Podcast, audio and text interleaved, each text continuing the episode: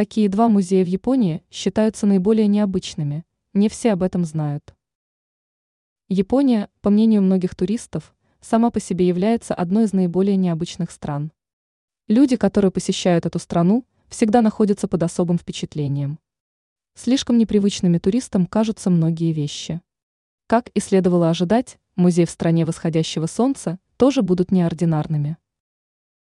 Какие из них можно назвать наиболее любопытными? Музей, посвященный различным паразитам. Некоторые предпочитают жить так, словно этой части фауны просто не существует.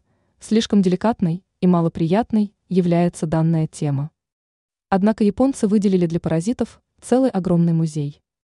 Посетители могут насладиться экспозицией, среди которой представлено более четырех десятков тысяч экспонатов.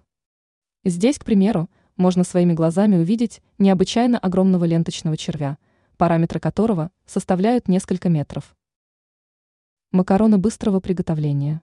В нашем понимании этот продукт вызывает ассоциации лишь со студентами и людьми, находящимися в шаге от бедности. Однако в Японии отношение к этому продукту более уважительное. Музей работает уже более 20 лет. В нем можно не только увидеть различные виды продукта, но и купить эксклюзивные макароны быстрого приготовления. Ранее мы рассказывали о том, какие породы собак являются самыми агрессивными в мире.